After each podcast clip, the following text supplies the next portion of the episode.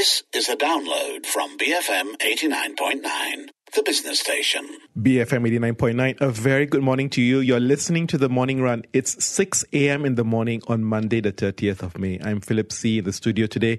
Joining me is Shazana Mokhtar. A very good morning, everybody. And Shazana, how are you doing? Hello, hello. Good morning, good morning. It is another Monday, another start to another work week, the last days of May. It is. It's also National Water Flower Day, apparently. In which country? Everywhere, globally. It's a global flower and water day. How Apparently. lovely. Yes, yes. Did you have a good weekend?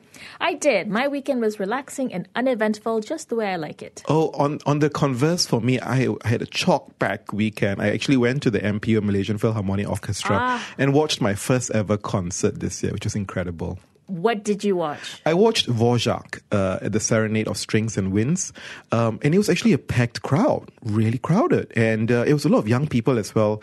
Uh, you know, watching a classical performance, which actually took me by surprise. I think the MPO has always managed to sell out its um its classical music performances. Yes. And I think after two years of not being able to watch this, it's really nice to see um, our cultural seed coming back to life again. It was refreshing, and you know, all around KLCC, it was jam packed. But what's also jam packed is our agenda for today, because at seven fifteen, we're going to have news surrounding the mon- monkeypox disease, which has put on edge many people. No thanks to the COVID nineteen pandemic. So we'll be talking to uh, Dr. Vinod Balasubramaniam of the Jeffrey Cheah School of Medicine and Health Sciences on what Malaysia is doing in response to monkeypox and just getting his assessment on whether we've learned lessons from the COVID-19 pandemic in dealing with these global outbreaks. That's right. And at 7:30, you know, we've seen India's inflation reach 7.8%, you know, and the question is really how is Indonesia, India's economy chugging along? We get analysis on what's ahead for the Indian economy as we speak to Sanjay Mathur, chief economist at ANZ Bank. India has seen so much, so many challenges amid the outbreak. I mean, they had one of the worst outbreaks of the world last year. And although things are recovering now, they're facing climate change issues, what with drought uh, affecting their uh, what agricultural harvests. Um, and I think there's just a lot of things that uh, we need to look out for for this third largest economy. I mean, so many elements as well. Even the Ukraine Russia crisis, where them importing all over from Russia has also caused quite a lot of consternation. And at 7:45, we bring it back home as we see un- unofficial results showing what PKR members want from the leadership of the party. And so we get an analysis from Dr. Oi San, senior fellow at the Singapore Institute of International Affairs, of the results that are slowly trickling in overnight. Absolutely. I think uh, one of the most watched positions was, of course, deputy president. There was that race between Rafizi Ramli and Saifuddin Nasution. I think there is a winner, and we'll get all into that a little later on the show at 7.45 a.m. Yeah, so stay tuned because we have a really packed show. We'll be discussing all that and more after this. Stay tuned, BFM 89.9. That was I Never by Rilo Kiley. This is the morning run. I'm Philip C and I'm here together with Shazana Mokhtar. Now let's get to the first story of the day. And you know, what an interesting story to start your Monday morning because my favorite magazine, The Economist, my favorite column, Bartleby, and the theme is making brainstorming better. Shazana, are you rolling your eyes? Not at all. I'm just thinking of how you would um, put the lyrics to These Are a Few of My Favorite Things, including The Economist, Bartleby, and brainstorming in that mix. I'll let you know what I come up with maybe later on in the show. But tell me more about uh, Bartleby's column this time. Well, I think many people are rolling their eyes when we hear the word brainstorming, especially if your boss says, Hey, you know, we've got a problem. Let's all sit together in a room and brainstorm together and solve the world's biggest problems. Okay, I'm going to sound like such a dweeb when I say this, but I personally really love brainstorming. So do actually. I, actually. yeah. like it's a weirdly what the exception to the conventional thought against brainstorming. I personally really like the exercise of just throwing ideas around with with no limitations really to see what we can come up with um, in terms of resolving a particular solution. It's the frequency of when we do these brainstormings, isn't it? Because there are many bosses who have this proclivity of doing it very often and too often, and that could be quite tiring. But if let's say you you, you think about it and say, okay, let's do it, you know, once or twice a year, it, it is quite meaningful, especially if many of us have rote jobs where we are so immersed in the details and the day to day activities of work and life, sometimes it is valuable to step out and think about things in a very different way. I guess, I mean, the article did point out a couple of tensions in the uh, process of brainstorming, right? And one, I suppose, re- refers to what is what is the brainstorming exercise for? Yeah. And uh, the tension that comes up is always between creativity and feasibility. Because on one hand, you want to bring out the most creative ideas, the most off the wall, out of the box um, solutions to something. But at the same time, you're coming up against the whole, but can we really do that? Like, how much of that is a pie in the sky? You know, what, yes. what, what is, what is it that we can do versus what is it that we want to do if there were no limitations? And truthfully, in this world, there are limitations. There Our are resources limitations. are limited. So how do you navigate that then? You know, and I guess that's what the job of a good manager is supposed to be in terms of harnessing all those ideas and then somehow coming up with a, a solution that covers what was discussed. And typically, what happens during a session like this, the easier the easier solutions come up earlier, and then the more crazier, uh, wilder ideas come at the end of the session. But it leads to two broader tensions: the question about hierarchy, especially if the group involves managers and non-managers. How do you kind of brainstorm with the boss present? There is a big question, and then the second question is the insider and outsider view, where you know you have people who have a wedded view internally, but you want to get and inject some freshness or excitement or some craziness into the idea, you get external people. How do you manage that tensions going forward? And I, in my view, sometimes it's good for a facilitator to be outside mm. if the hmm. whole team is that's participating is internal. But if it's an internal person facilitating, it's important to make sure that you get an external view as well. I uh, I would tend to agree with that. I I do think there's some value, and I suppose having an objective person moderating the discussion, because what can happen if it's um, a purely internal group, and especially if there are bosses present, and yeah. depending on high, high, how high up the hierarchy those bosses are, uh, it could, it could um, I guess prohibit or you know make pe- some people feel inhibited to really express what they're thinking. It might also lead to a round of uh, I don't know groupthink also groupthink or perhaps trying to make the boss feel good if if you feel that's your ticket to getting what you want in the discussion. Um, a lot of fraught, I guess, psychology dynamics involved. Oh, there. for sure, for sure, and also even the format and how you facilitate. I mean, there are many like icebreakers you do to kind of get everybody loosened up, but it can also sometimes be very in my in my view. I don't know, just seems very boring and also sedate at times. And I think that's where sometimes you know you can't do it too frequently and the format also is key in the sense that you can't do it in the same environment. You know, sometimes that's why people do all these going outside and going these off sites essentially, right, to get a different perspective and fresh air. So I think that's very key as well to make these brainstorming sessions super effective. Yeah, and the article does uh, end with just some suggestions on how to make brainstorming uh, more productive rather than feel like a waste of time. I think the first thing off the bat is really defining the parameters of the brainstorming yeah. session, really understanding what it is that the group is trying to do, um, and then also just creating opportunities for everyone to feel empowered empowered to give a suggestion. I think one of the um, mechanisms suggested was doing writing down your ideas first rather than having everyone say it out loud, so that mm. those who are more introverted will also be able to have um, some voice in the discussion. So a lot of ways to get the brainstorming session more democratic and more participatory. I, I do I do resonate with that. I see many people who, especially those who are loud, extroverted, they tend to dominate the conversation. But as you said, Shazana, very important upfront, state the problem. Be clear about the parameters and framework because you can't run wild if you're just if you don't have a frame to drive it forward. And I think that's the biggest issue. You know, we tend to we tend to talk about let's solve about how increasing revenue, and then we talk about what type of ice cream I like to have for lunch, and that's a huge divergence from the conversation intention. So to think outside of the box, we need to define the box first, and then figure out what should go outside of it. And I hope we have these brainstorming discussions on the World Economic Forum next because we have a discussion on Davos. We're heading into a quick break. Stay tuned. BFM eighty nine. That was Black Lagoon by Still Corners. You're tuning into the morning run. I'm Philip C, and I'm in the wonderful company of Shazana Mokhtar. Hello, now, hello.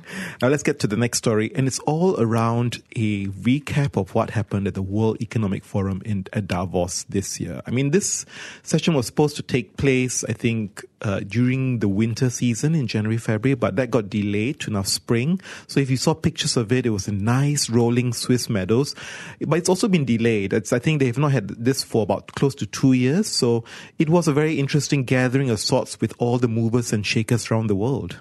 I mean, when you look back to why the World Economic Forum was first instituted, the idea is that if you get all these very powerful, very clever people in a room together, they're supposed to sit down and discuss and on how to resolve um, the world's problems. Which right? begs the question why won't we invite it since we are both powerful and clever, Shazana? I am waiting for my invitation still. Well, too late. Phil. Well, Yes. don't worry, it's eight months away for the next one, so you know they have time to RSVP for us. January 2023. We're putting our names down, WEF, just so you know.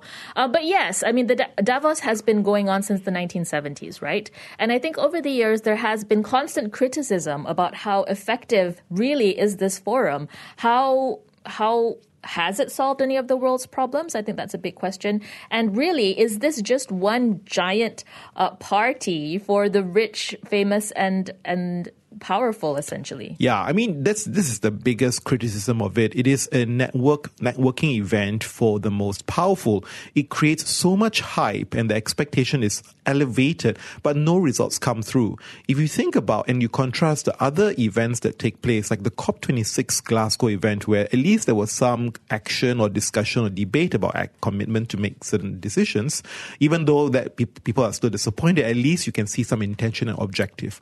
Or even Jackson Hole, where the central bank governors all meet and congregate together. It wasn't high profile, so people don't have heightened expectations on this. But with the World Economic Forum, you have all the media agencies covering it and blitzing it across the board. So people are wondering, okay, what tangible actions are coming out from the sessions?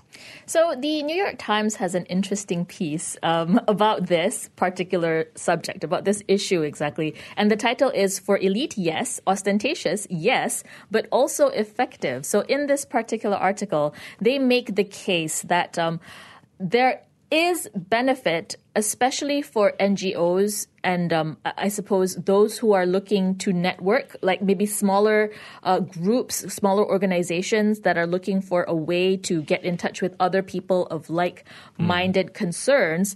They they say that there is there is benefit in the Davos Forum for that, and in some ways, okay, perhaps. But I guess the big thing is how do you actually get your foot in that doorway? Because as you mentioned, Phil, we weren't invited. You know, so who actually gets invited Yes. to this event? Who actually gets to be present? Who actually is able to network with these big movers and shakers? Perhaps the bigger question here is is the effectiveness not about these big symposiums, conferences, or forums where there are discussions and talk shops, but it's the behind the scenes, door to door conversations that take place. You know, and we, you know, our, our, both our finance minister and our minister of health, Khairy Jamaluddin and Tengku Zafrul Aziz, who were there.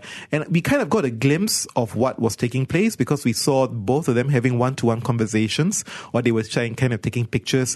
And they're small rooms, yeah. It's not these big, expensive rooms. So Davos is a very small town in Switzerland and they had to build all these makeshift buildings. So it's not to say it's in luxurious environment, but I guess the value is all these small one-to-one meetings and perhaps it's where all the NGOs value the most.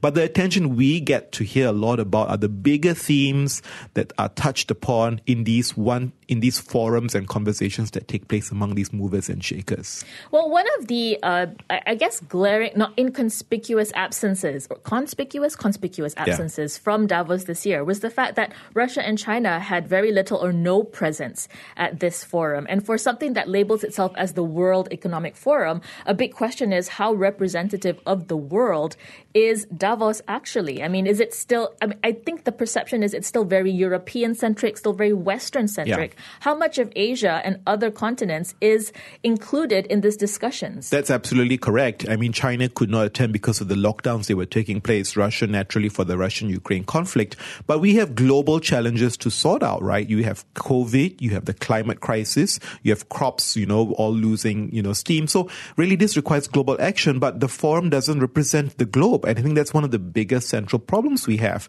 And I think we hope and we hope to see that actually further action is taken, and there are more target and relevant conversations that take place beyond just this forum. I think more to discuss there, but it's now just turning 6.25 in the morning. Up next, we have Baba O'Riley by The Who before we head over to stories that make international headlines this morning. Stay tuned, to BFM 89.9. That was Three More Days by Ray LaMontagne. It's actually three more days to Thursday, but I'm not sure really what the significance of that is. but in any case, it's 6.40 in the morning, Monday the 30th of May. You're listening to The Morning Run with Shazana Mokhtar and myself, Philip C. Let's have a look at the stories that made international headlines this morning.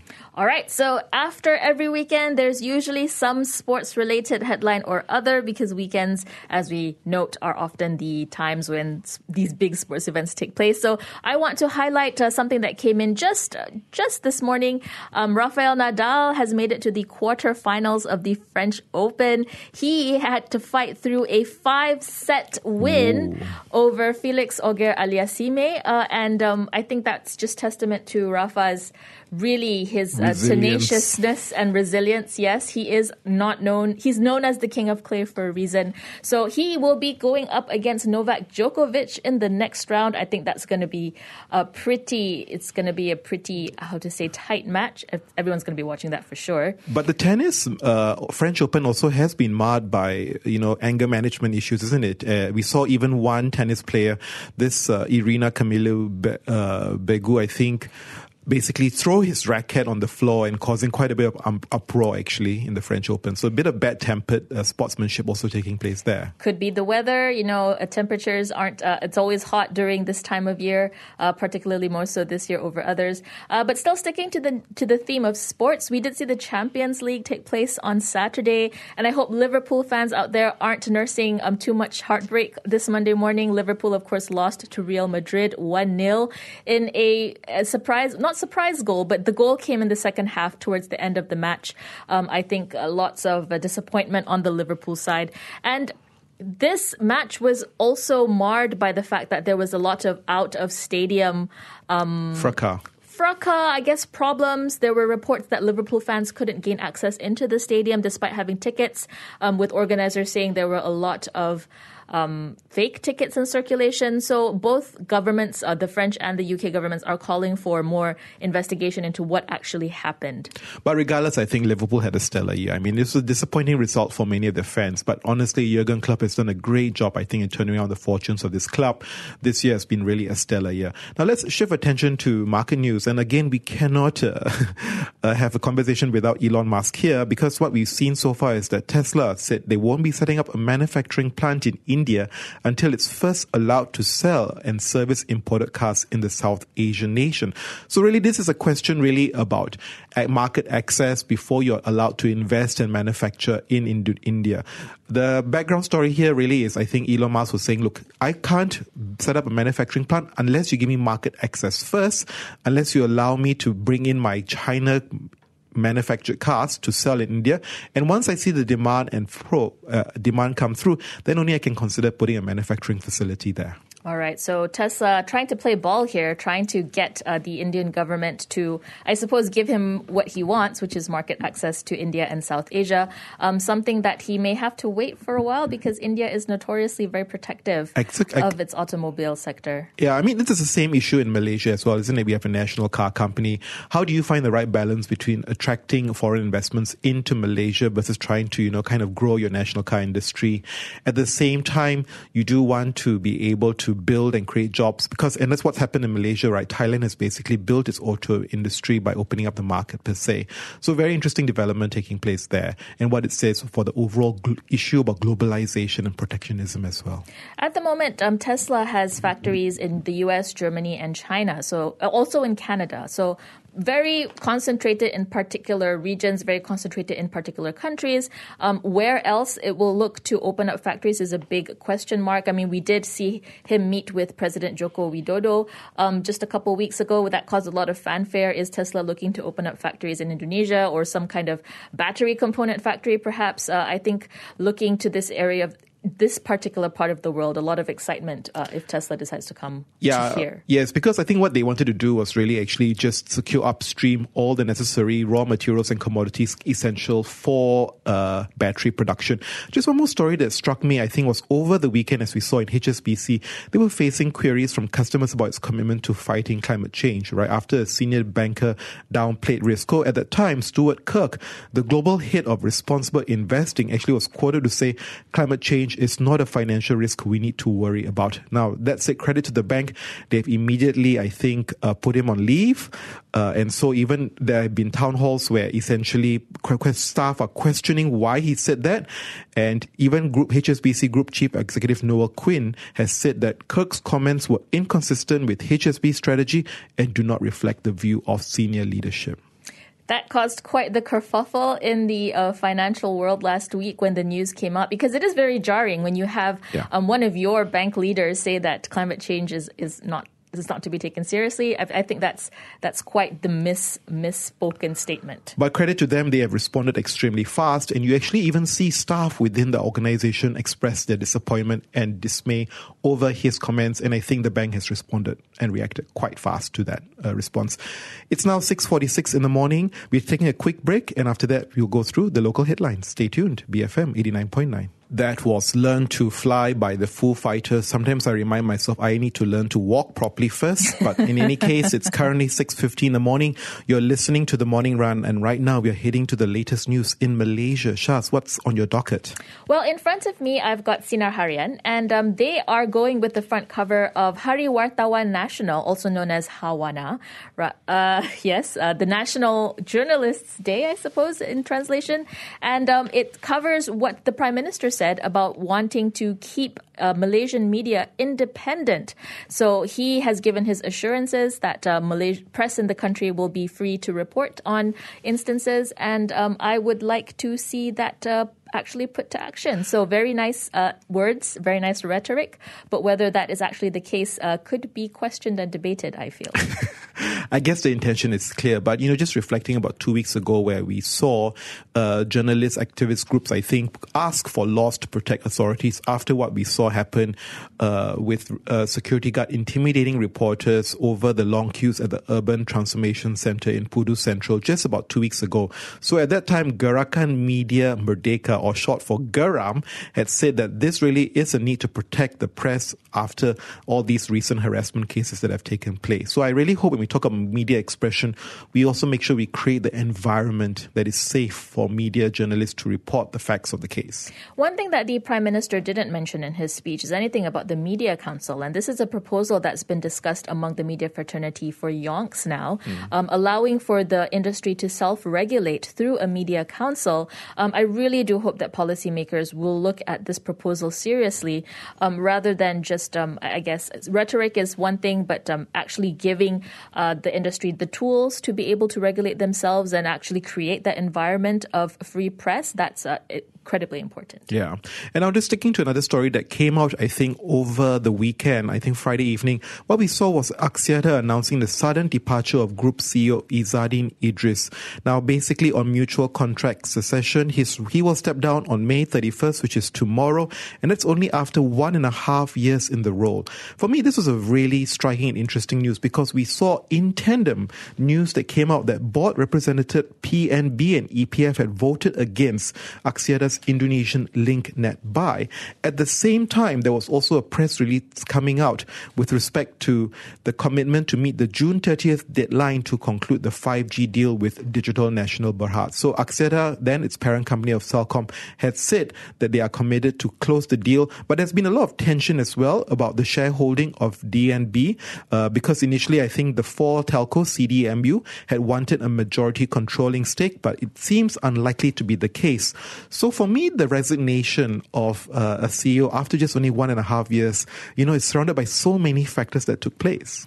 Not the greatest time to be losing the top figure in your company, I guess, with especially with all these issues still outstanding for Axiata and the broader telco sector. Do we know at this point who will be replacing Izzaddin? We have actually uh, two CEOs. It will be a, jo- a, joint appointment actually, where Dr. Hans Wijayasuriya and Vivek Sood will be interim joint act acting acting group CEOs effective June 1st. Okay, so that uh, they will will have two heads instead of one. Uh, perhaps, well, they say two heads are better than one, right? Maybe this will help the company. or could the... cause confusion. We've also saw that take place with Berjaya Group when uh, Jalil Rashid had resigned, and it was also replaced by a dual CEO role. So I wonder if this trend will continue going forward, where if they cannot appoint a clear, strong leader, the best way is to disappear and, and split the role into two. Something to keep an eye on for sure, especially as that June 30th deadline comes around where telcos are supposed to um, finalize the agreement with Digital Nasional Berhad on the 5G rollout. Uh, lots of questions still outstanding there. Just one more quick story. Uh, Zuraida, I'm sure we've heard before. Minister Datuk Zuraida Kamarudin has today lobbied for more maternal traits to be instilled in Malaysian politics. This is after her resignation from Bersatu as she joins PBM, Parti Bangsa Malaysia. Uh-huh. And I think there's a lot of uh, questions regarding her position in cabinet, uh, whether her resignation from Bersatu will actually mean she vacates her cabinet position. I think for the time being, Prime Minister Ismail Sabri says that she will still remain as Minister for Plantation industries. Um, but what happens next, I think everyone's looking to see whether a cabinet reshuffle will take place. It will be very interesting because we also saw recently Bersatu has said that that seat is intended for Bersatu, so it should be replaced by a Bersatu member of parliament. I'm very keen to see how all these dynamics will shape up in the coming uh, election as well, um, because I think uh, Dato Isri Ismail Sabri has said that, you know, uh, Zuraida, in his view, remains in cabinet, but what portfolio, what role will that be is the big question mark. All right. It is now 6:55 in the morning. We're heading into the 7 a.m. news bulletin, and when we come back, we'll be looking at how markets closed yesterday. Stay tuned. BFM 89.9. Thank you for listening to this podcast. To find more great interviews, go to bfm.my or find us on iTunes. BFM 89.9, the business station.